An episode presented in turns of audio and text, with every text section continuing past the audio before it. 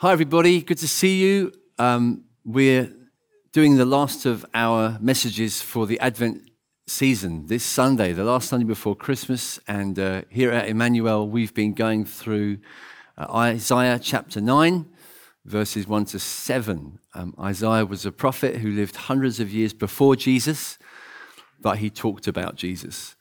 Um, in fact, he certainly talked about him very uh, strongly in these verses of Isaiah, chapter 9, verses 1 to 7, which we've been reading and going through. This is the, the last then in our series. I'm going to look today particularly at verse 6, uh, which I'll read to you in just a moment, and then we'll pray about it um, uh, before we look at how it applies to our lives today. But first of all, a big Christmas greeting to everybody across the whole church uh, in central Brighton, but also in uh, the marina over in the east at Shoreham um, and at the villas. I hope you guys are having a, an amazing Sunday and having a, a fantastic Christmas season. We've, we've been so, so uh, spoiled in recent weeks by the, the gift production that's been touring around the city. Um, at New England a couple of times, at Shoreham, um, over at the marina, uh, where there was a huge deluge, um, which certainly tested the mettle of the marina site, but they all came out in force nevertheless and, uh, and celebrated Christmas uh, there in the marina in the square under canvas. Um, but but that, that, was reasonable because if the rain had got into the machinery and the, the PA and everything, they would have probably blown up the marina. And then it would have been very hard for there to be any trade and business going on there during the Christmas season. So we, we're glad for the canvas, but uh, an excellent time. Well done to everybody who has been involved in that, especially if you have served in any way uh, to help the gift happen at all these different locations. Listen, you are really to be uh, praised and thanked. Thank you for everything that you've done. Uh, it's been a tremendous success. And it's not finished. We've still got um, at the villa site in, in Hove uh, the, the kind of finale to take place on Christmas Eve, uh, where there will be a, a spectacular uh, final installment of this gift series in the, the beautiful venue of Clarendon Villas, and uh, it will be very set up in a very Christmas, twinkly kind of way. Um, and we will be celebrating Jesus and talking about Jesus and who he is, and there will be hundreds of people there. It's going to be the way to do Christmas Eve. If you can get there, if you can squeeze in and, uh, and find a seat, then you would be most welcome and wise to bring a friend. Uh, so please, please make use of the final installment of the gift taking place at Christmas Eve. Um, and then we've got Christmas. And uh, if you want to join us at New England, we are hosting a Christmas service on the 25th. So uh, join us on that day. More information on the website. Uh, we would love to host you if you're on any of the sites. Um, at the New England site specifically, where we are hosting a Christmas Day service. Come, all ages, all people, um, and have a brilliant Christmas uh, morning.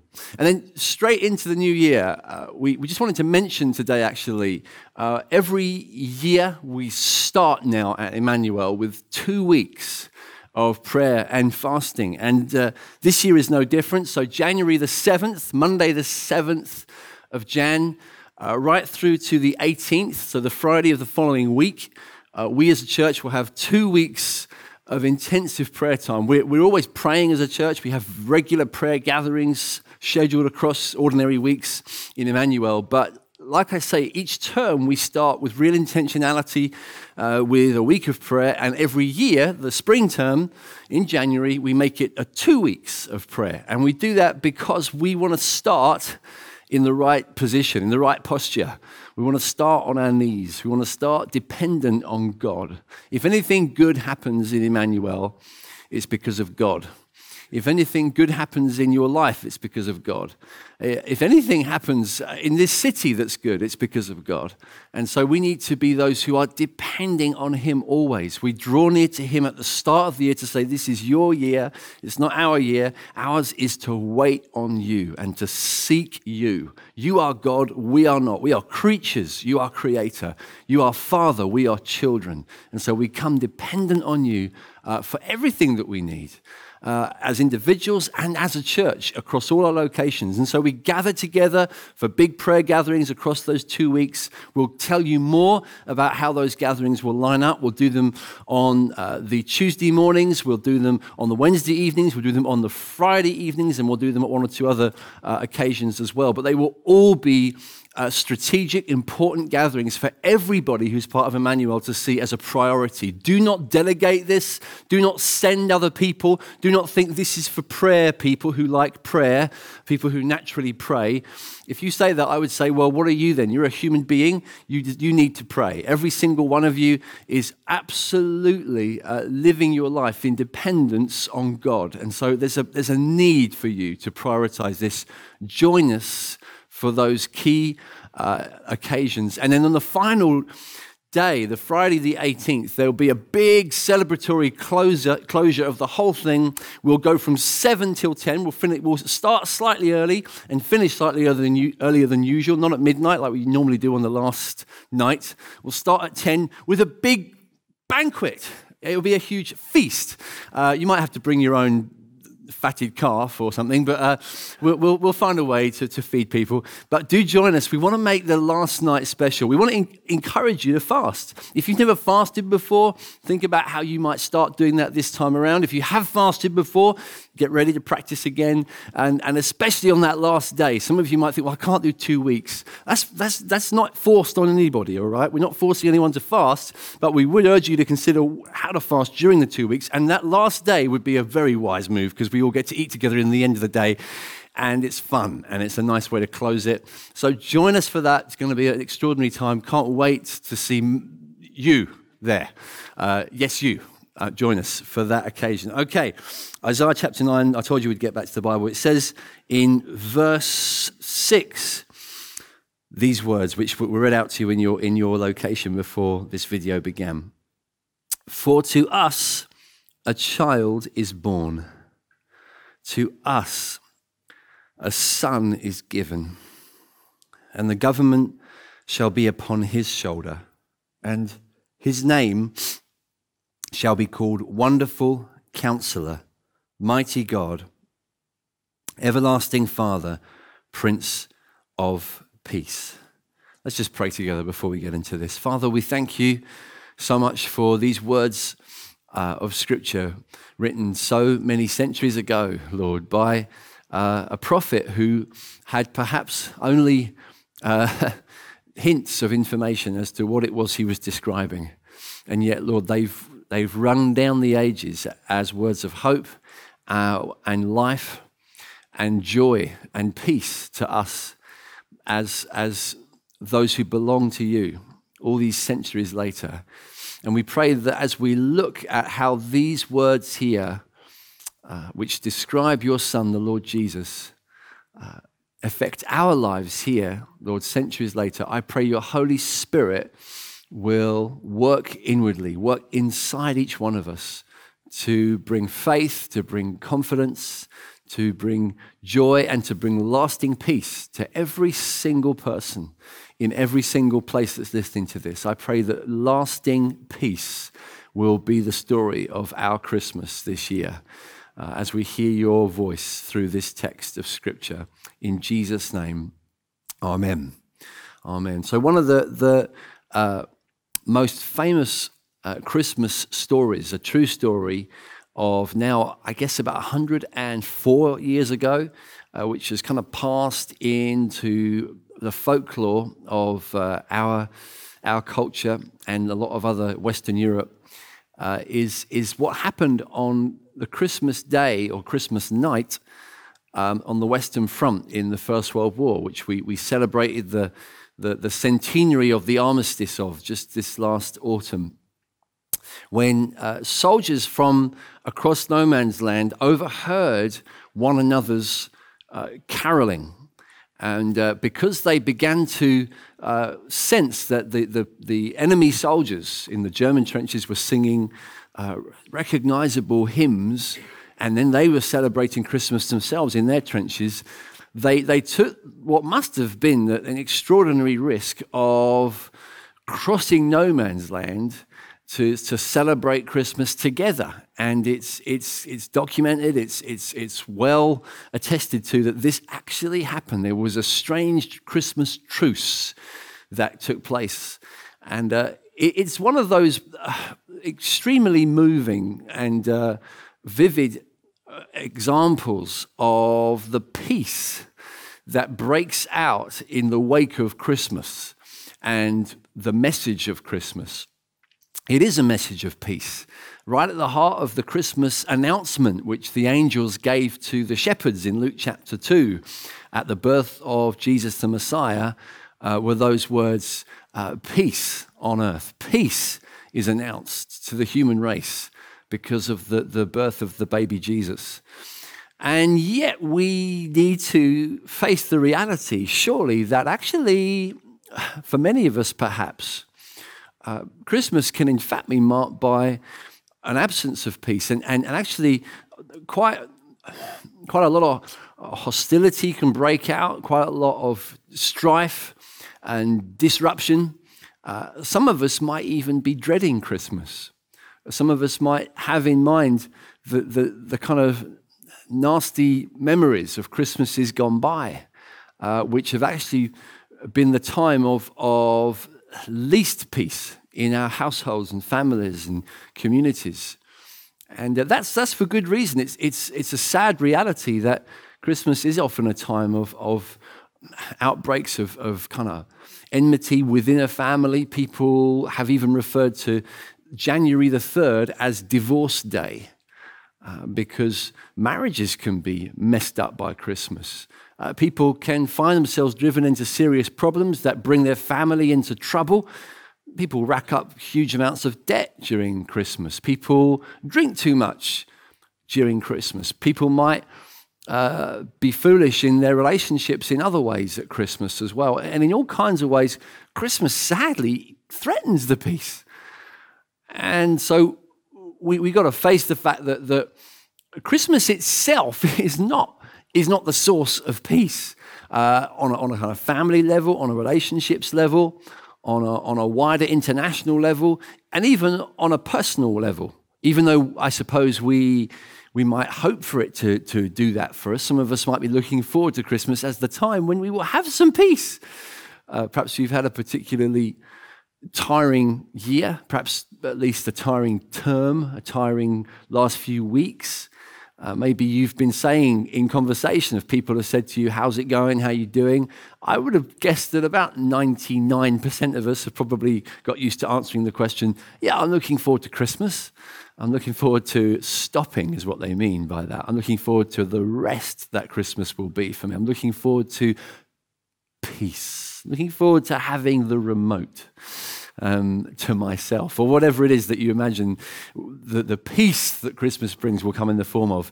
Uh, that's, that's, that's the way we at least envisage it.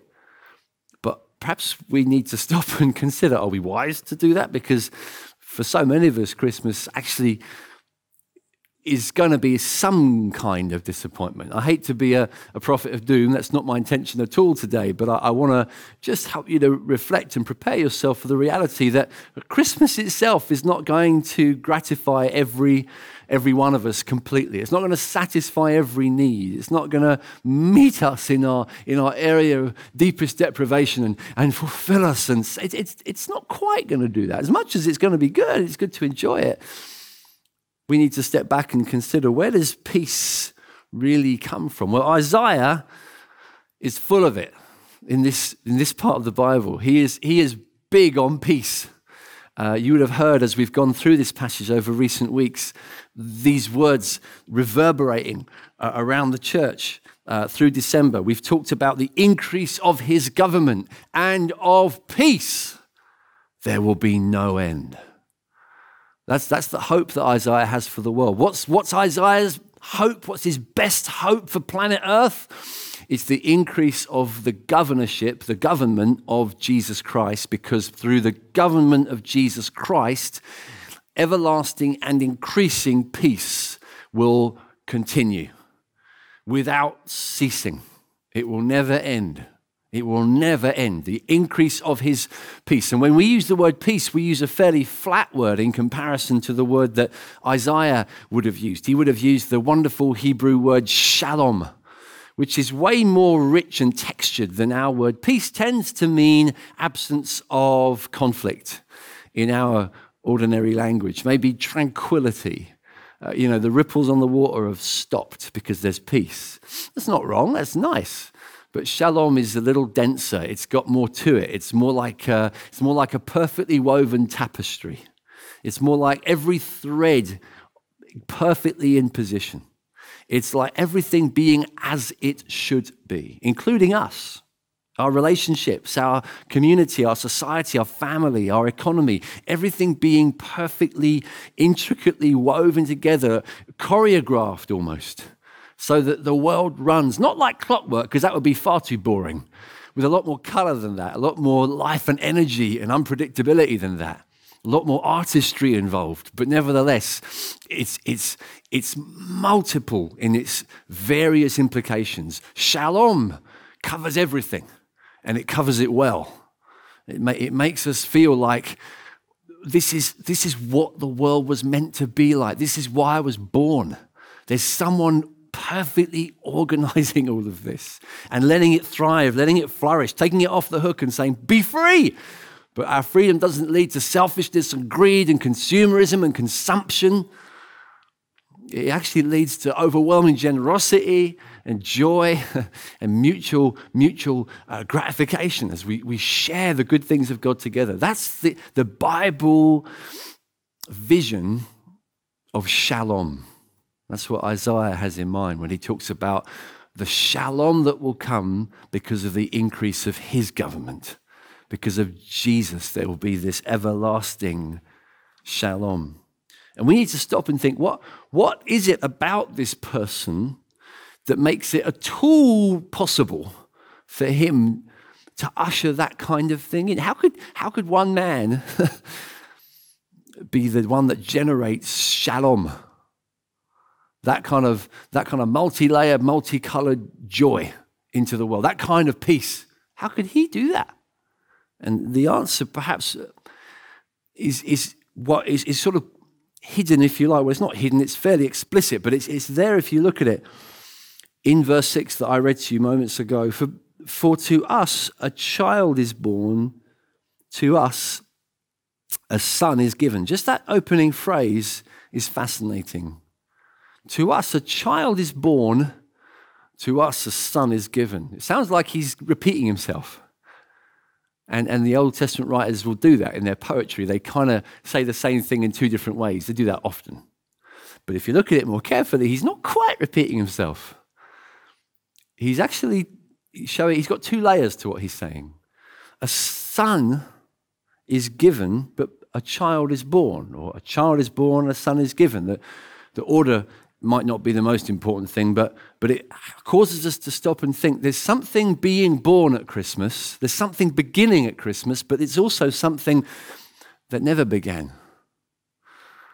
That's, that's actually one of, the, one of the wonderful things that the, the biographers of Jesus bring out in the way they describe Christmas, the way they describe the beginning of Jesus. And, and we've, we've got used, perhaps even as well as reading Isaiah, uh, in recent weeks as a church. We've got used, some of you have been listening to other uh, portrayals of Christmas over the, over the last few weeks, I'm sure, or whatever. It's different, different. Many of us have heard the different versions of how the gospel writers, the biographers of Jesus, describe the circumstances of Jesus' birth. But they don't just describe the, the circumstances, you know, the Mary and Joseph and the donkey and the, all the rest, and Father Christmas and the snowman and all those key characters. They, they, they talk also about how it began they, they talk about where it goes back to. In Mark's gospel, you get Mark, the first gospel writer, saying it goes back to before, before Herod and before the angel Gabriel, and before Mary. It goes back to Isaiah. And he quotes this very prophet I've been reading to you. He goes back hundreds of years. But then the next gospel writer, Matthew, who wrote probably after Mark, he comes along and says, no, it goes back further. And he does a genealogy, there's a family tree of Jesus. And he goes back to Abraham, the first Jew, the first believer in Yahweh. And he says it goes right back to him. It goes further back than Isaiah. It goes right back to Abraham. And then you get Luke's gospel. And Luke, who wrote uh, perhaps a few years after Matthew, he, he goes back even further. He gets to chapter 3 of Luke and he does his family tree, his genealogy. He doesn't just go back to Abraham, he goes back all the way to Adam. He says, Guys, I think I can beat all of you. It goes back to Isaiah, yes. It goes back to Abraham, yes. But Jesus goes back to Adam, to the first man of all. And then you get John, the last gospel writer. How does he begin his gospel? In the beginning was the Word, and the Word was with God, and the Word was God. He was with God in the beginning.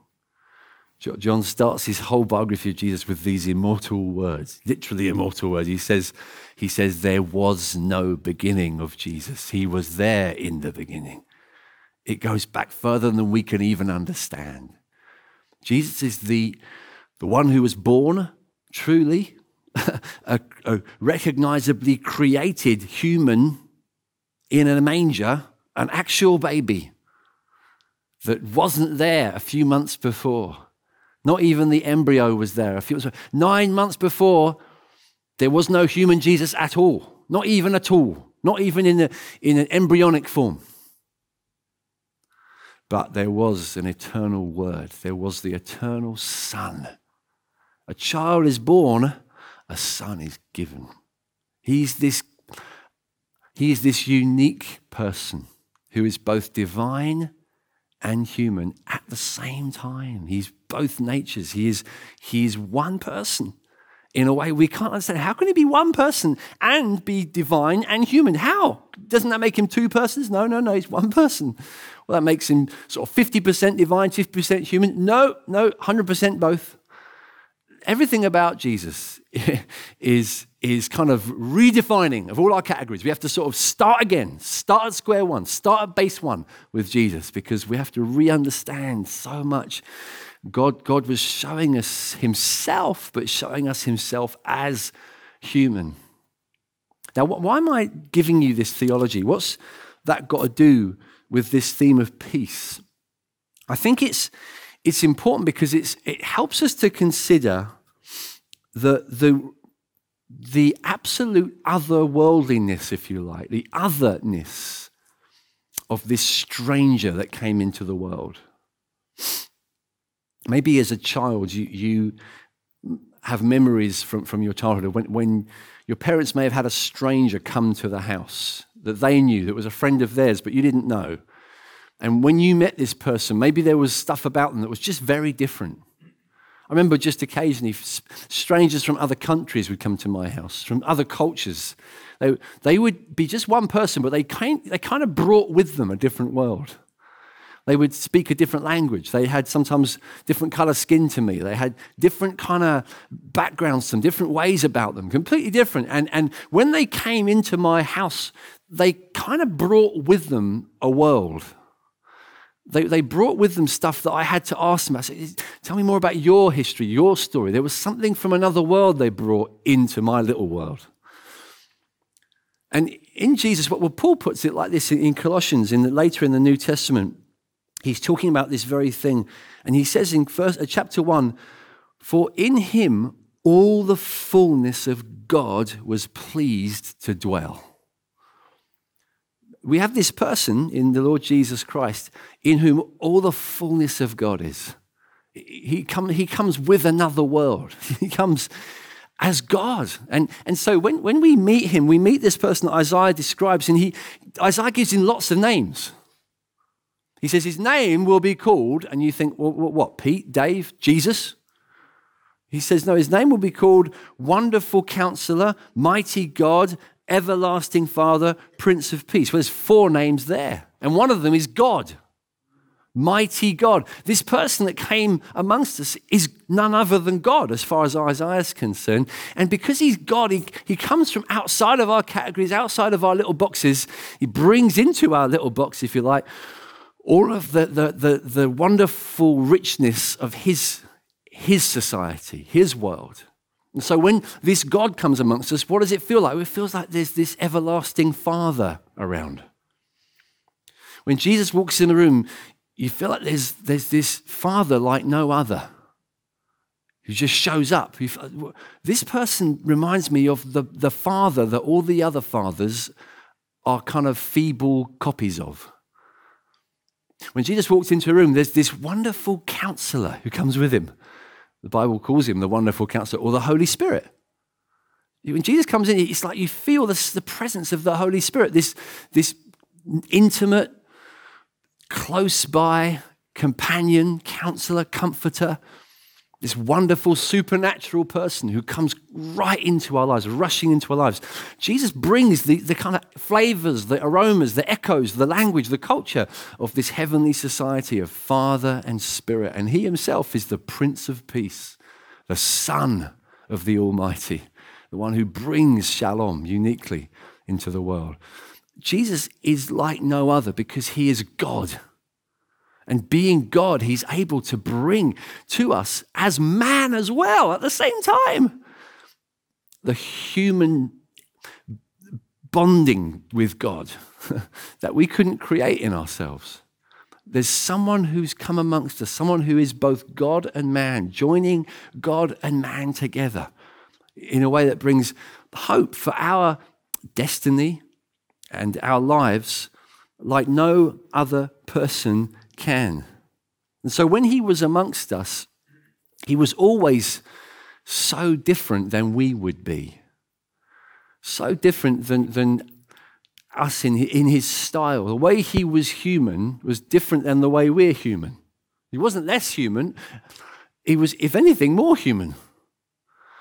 Because he was free from the kind of ways that we've been messed up.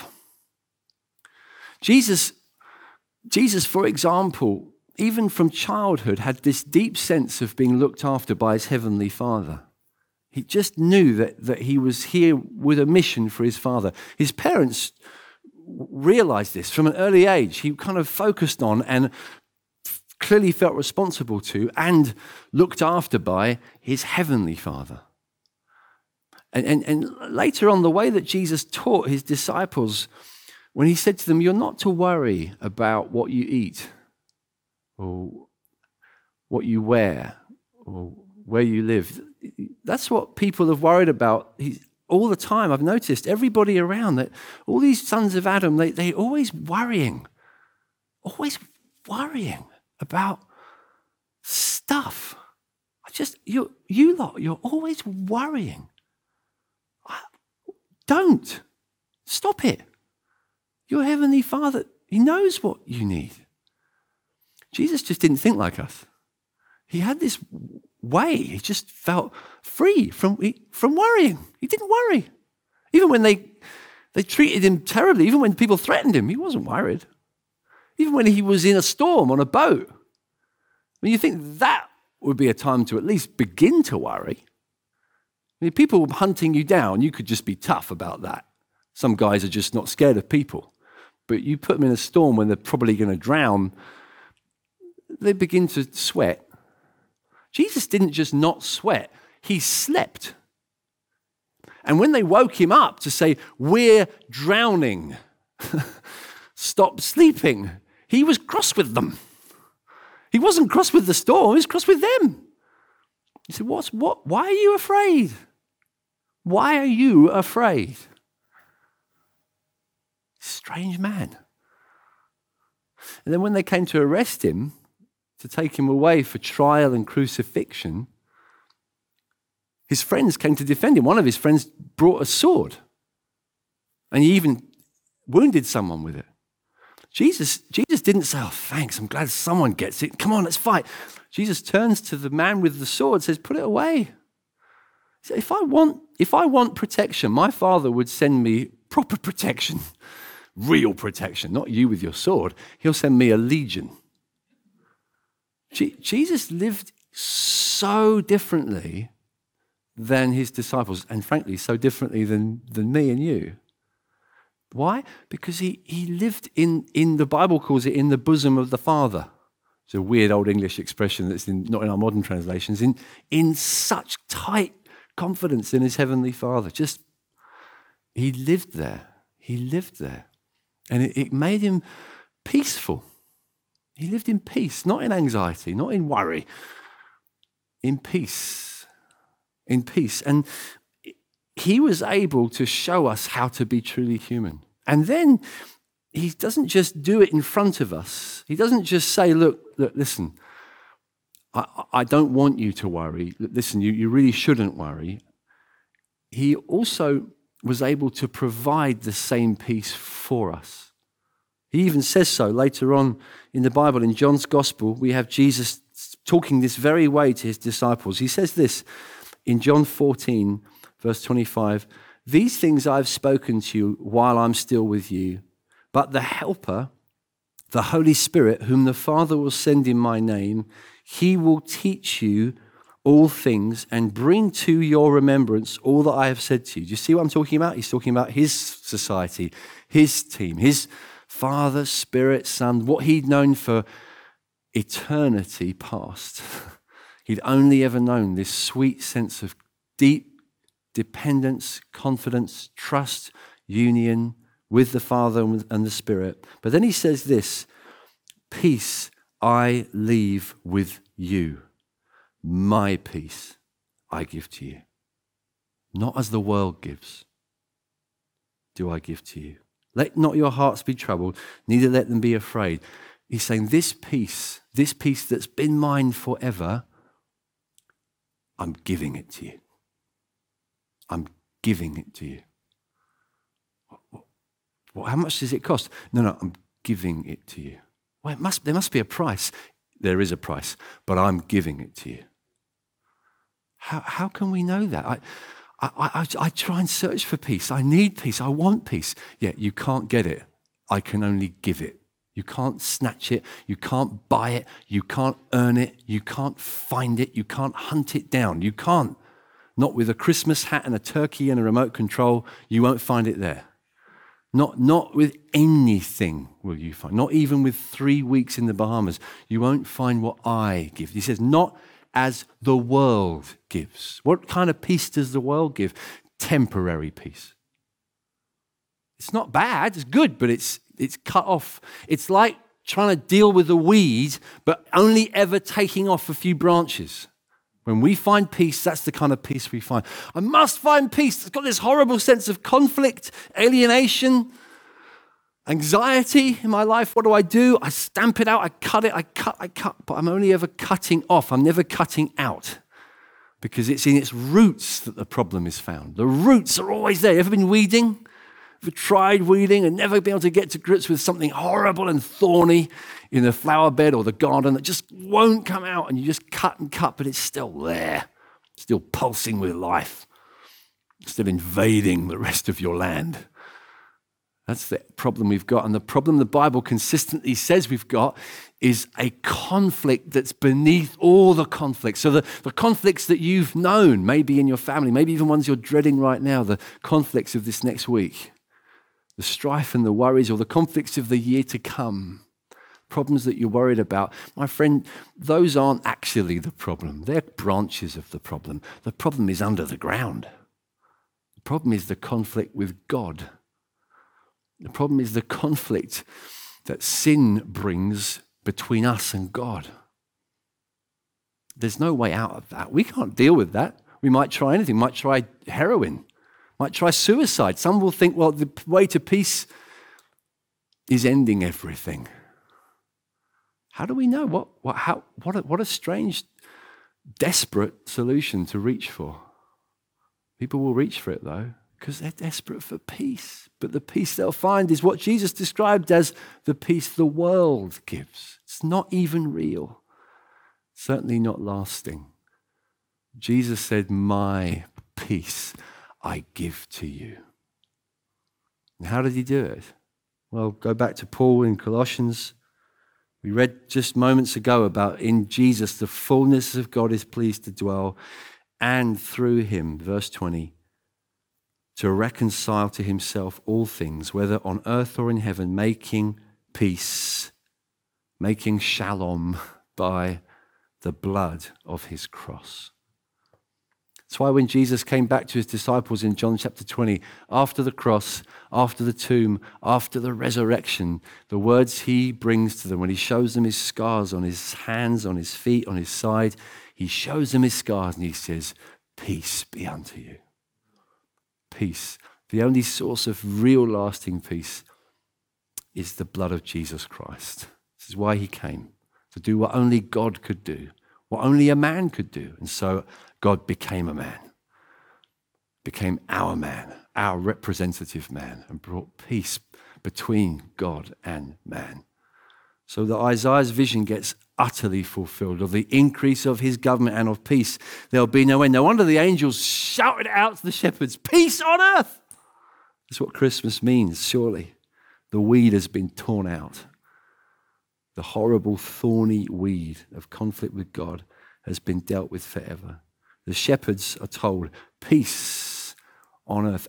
Amongst whom, amongst those, listen to these words from Luke chapter 2 amongst those with whom God is pleased. Pleased. Do you, do you understand that? Do you understand the pleasure of God over you?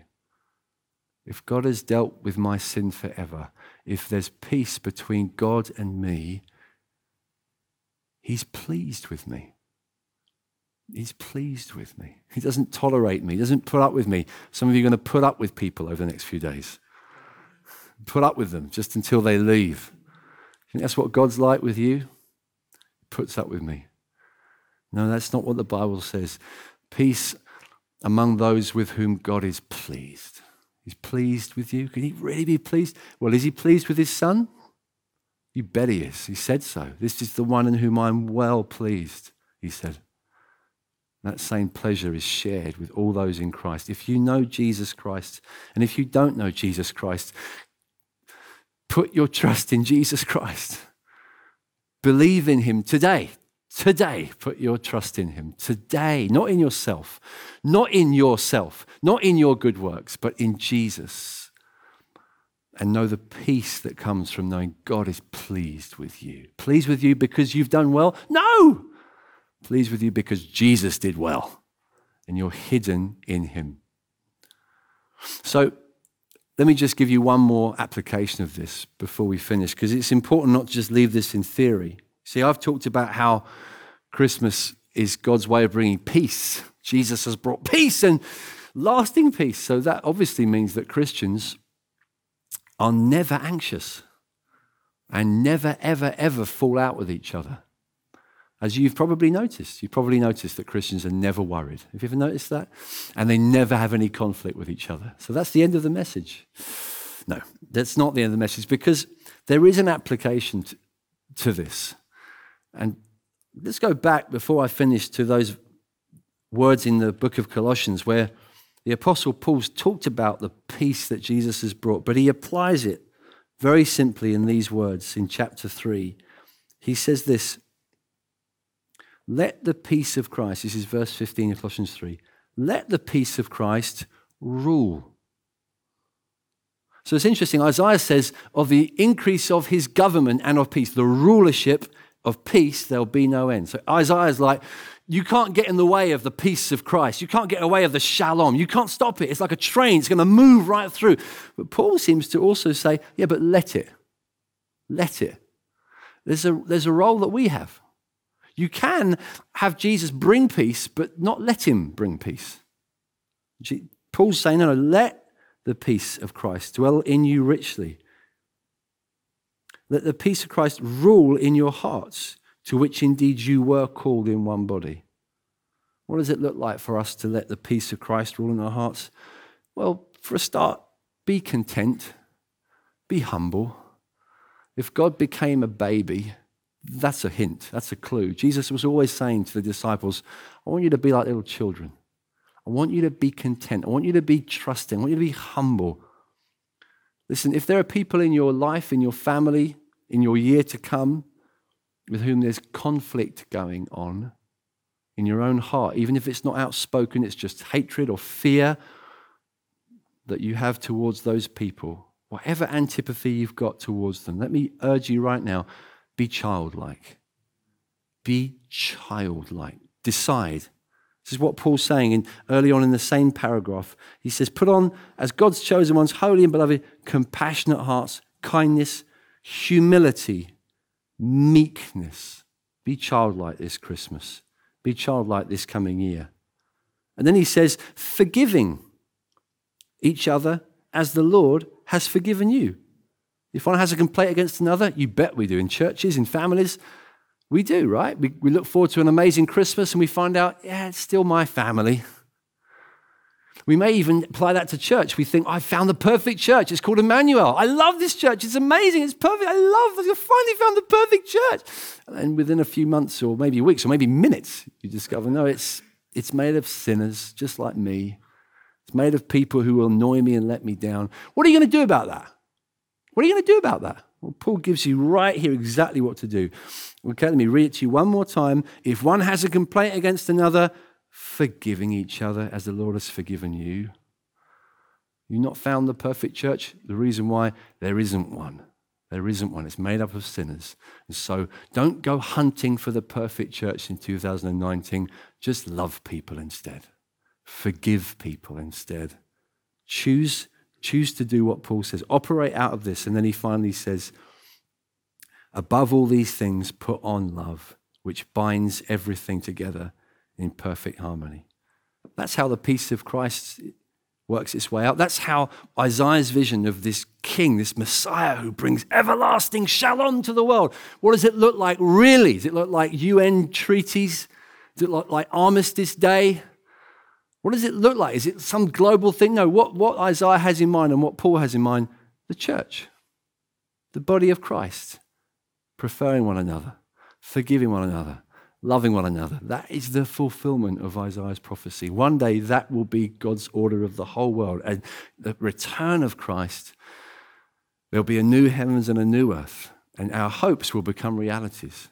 In the meantime, as Christians, we live this out in our relationships. We love one another. That's how we do it. That's how we live in the peace, the shalom of God. Let's just pray. Father, we, we pray that you help us to live fully in the good of this extraordinary work that your Son Jesus has brought about. Amen. Amen.